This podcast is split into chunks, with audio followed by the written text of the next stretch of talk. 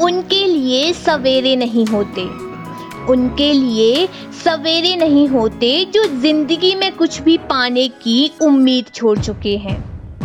उजाला तो उनका होता है जो बार बार हारने के बाद भी कुछ पाने की उम्मीद रखते हैं। आदाब, नमस्कार, सत श्रीकाल दोस्तों। This is R J Amayka और आप सुन रहे हैं दी अमायका शो रिकॉर्ड टूटा और रिकॉर्ड बन भी गया। हिंदुस्तान की बेटी ने वर्ल्ड चैंपियनशिप में एक ऐसा कारनामा कर दिखाया जिसे आज पूरी दुनिया याद रखती है। कहते हैं, बेटी है, ज़्यादा दूर तक नहीं जा सकती। पर इस धारणा को पूरी तरह से बदलने वाली एक ऐसी महान खिलाड़ी जिसने हिंदुस्तान का तिरंगा सबसे ऊपर लहराया है। पहले रियो ओलंपिक में सिल्वर मेडल चाइना ओलंपिक में गोल्ड, फिर जापान बैडमिंटन चैंपियनशिप में गोल्ड और आखिरकार वर्ल्ड चैंपियनशिप का खिताब अपने नाम किया। इनकी लाइफ में स्ट्रगल कम नहीं थे। तो क्या थी इनकी जर्नी चलिए शुरू करते हैं। एक लड़की, जिसका जन्म 5 जुलाई 1995 को हैदराबाद के तेलंगाना में हुआ। इनके फादर पीवी रमना और माँ पी विजया, ये दोनों ही बॉलीवुड प्लेयर हैं। इनके फादर को बॉलीवुड गेम में अर्जुन अवार्ड से सम्मानित किया गया है, जो कि गेम में बहुत बड़ा अवार्ड माना जाता है। यही इनकी बहन की बात की जाए तो हालाँकि अभी डॉक्टर हैं, पर उन्होंने भी नेशनल लेवल पर हैंडबॉल खेला है, यानी कि इनकी पूरी फैमिली स्पोर्ट्स से कनेक्ट है। यही सब देखकर इन्हें भी बचपन से स्पोर्ट्स में ही रुचि रही। और यही रीज़न था कि कभी पेरेंट्स ने भी इन्हें पढ़ाई के लिए फोर्स नहीं किया। और इसलिए हमेशा से ही इन्होंने अपने गेम में हंड्रेड परसेंट दिया। और महज आठ साल की छोटी सी एज में डिसाइड किया कि बैडमिंटन में अपना कैरियर बनाऊँगी। ये हमेशा से ही पुलेला गोपी चंद से बहुत इंस्पायर्ड थी, जो कि 2001 में बैडमिंटन में ऑल इंग्लैंड चैंपियनशिप जीते थे। और सबसे खास बात, ये हैदराबाद से ही बिलोंग करते थे। आगे चलकर पुलेला गोपी चंद ही इनके कोच बने। हालाँकि सबसे पहले कोच महबूब अली थे। और महबूब अली ने ही इन्हें बैडमिंटन का बेस सिखाया था। एक्चुअली क्या था? जो पुलेला गोपी चंद है, उनका इंस्टीट्यूट भी हैदराबाद में ही था। पर प्रॉब्लम ये थी कि इंस्टीट्यूट से इनके घर तक का डिस्टेंस छप्पन किलोमीटर का था और उम्र भी काफ़ी छोटी थी, पर फिर भी इन्होंने ठान लिया था। कि चाहे कुछ भी हो जाए, मैं अपने लक्ष्य से नहीं डगमगाऊँगी। क्योंकि कहते हैं ना कि जो मेहनत करता है, फल भी उसे ही मिलता है। क्योंकि बिना परिश्रम किए आप कभी सफलता हासिल नहीं कर सकते। और अगर किसी रीज़न से आप सक्सेसफुल हो भी गए तो वह सक्सेस ज़्यादा दिन तक नहीं टिकती।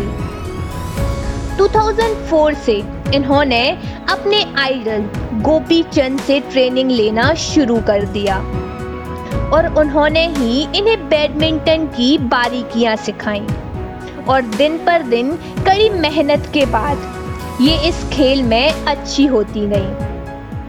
अंडर 13 और अंडर 14 टूर्नामेंट में इन्होंने बहुत से टाइटल और मेडल जीते।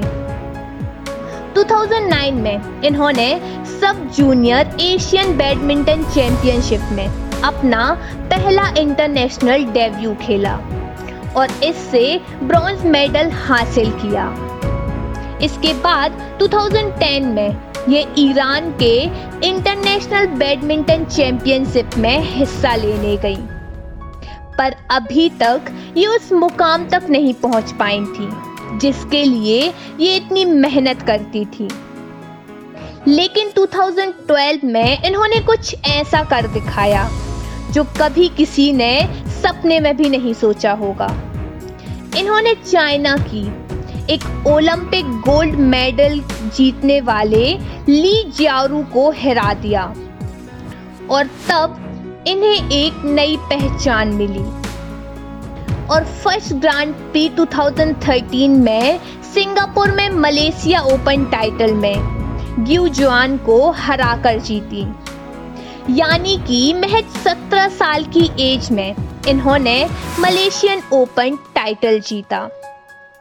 और यहाँ से इनका इंटरनेशनल कैरियर शुरू हो गया। इनके अंदर शुरू से ही खेल को लेकर एक अलग जुनून रहा है। एक बार की बात है। जब यह 21 साल की थी तो इनके कोच, पोलेला गोपी चंद ने इन्हें फ़ोन यूज़ करने से मना कर दिया। क्योंकि फ़ोन उनके खेल में डिस्ट्रैक्शन बन रहा था। और तब इन्होंने पूरे आठ महीनों तक फ़ोन को हाथ नहीं लगाया। मतलब खेल के लिए इतना डेडिकेशन आसान बात नहीं होती। 2013 में इन्होंने वर्ल्ड चैंपियनशिप के बैडमिंटन में एक अलग ही पहचान बनाई और सीनियर लेवल पर इन्होंने ब्रॉन्ज मेडल जीता। क्या था? 2013 से इंडिया में बैडमिंटन लीग होने लगी और ये अवधि वॉरियर की तरफ़ से खेलते हुए फाइनल तक पहुँच गई। पर हैदराबाद कोर्ट सोर्ट्स ने इन्हें हरा दिया। पर इस हार से भी इन्होंने अपनी हिम्मत नहीं हारी और 2014 में डेनमार्क में आयोजित वर्ल्ड चैंपियनशिप में इन्होंने ब्रॉन्ज मेडल जीता। देखते ही देखते वह मौका भी आ गया, जिससे इनकी किस्मत ने करवट ली। 2016 में हुए रियो ओलंपिक में सिल्वर मेडल जीतकर अपने नाम की सनसनी मचा दी। और यह मेडल जीतकर वह भारत की पहली ऐसी महिला बनी, जिसने बैडमिंटन रियो ओलंपिक में सिल्वर मेडल जीता था। इस रियो ओलंपिक के बाद इन्होंने 16 मैचेस में और पार्टिसिपेट किया, जिसमें हर बार वो फाइनल तक तो पहुँच गई। पर सिर्फ़ पाँच मेडल ही अपने नाम कर पाई और यहाँ से वह वर्ल्ड बैडमिंटन चैंपियनशिप जीतने वाली पहली भारतीय महिला बन गई। अपनी काबिलियत के दम पर यह साबित कर दिया कि अगर एक औरत चाहे तो वह किसी भी फ़ील्ड में अपनी पहचान बना सकती है। पर एक वक्त ऐसा भी आया जब 2017 में वर्ल्ड चैंपियनशिप के इतने नज़दीक होने के बावजूद भी वह चैंपियनशिप हासिल नहीं कर सकी। पर एक बार फिर इन्होंने अपने आप को उठाया, क्योंकि कहते हैं कि गिरने में तेरी हार नहीं, तू आदमी है, अवतार नहीं।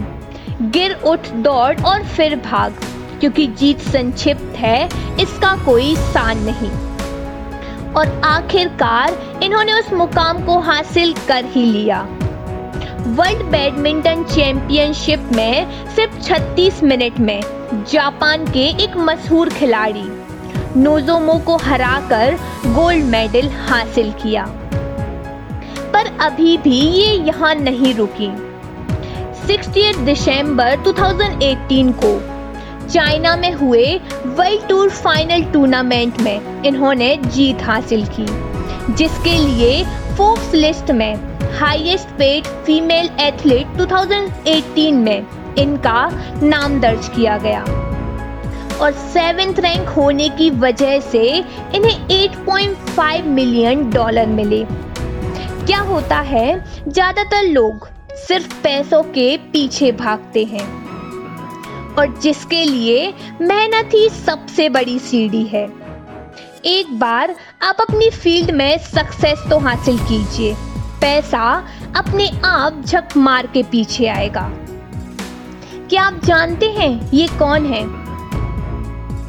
जिस तरह से सचिन तेंदुलकर को क्रिकेट का भगवान कहा जाता है, उसी तरह बैडमिंटन की राइजिंग क्वीन कहलाने वाली the one and only P Sindhu, जिनका पूरा नाम पुसरला वेंकटा सिंधु है।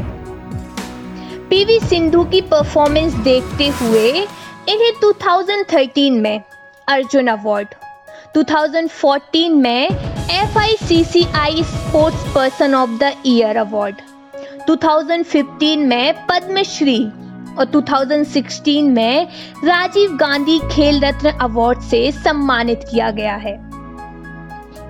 पीवी सिंधु एक इंस्पिरेशनल की मिसाल बन चुकी है कि अगर आपकी लगन और मेहनत सच्ची है तो किसी भी मुकाम को हासिल करना नामुमकिन नहीं है। क्योंकि हारने के बाद जीत ज़रूर मिलती है, बस मेहनत करने की देरी है। ये थी हमारे देश की राइजिंग स्टार कहलाने वाली पीवी सिंधु की लाइफ जर्नी इसी के साथ मैं आपसे अलविदा लेती हूँ। खुश रहिए, अपना ख्याल रखिए।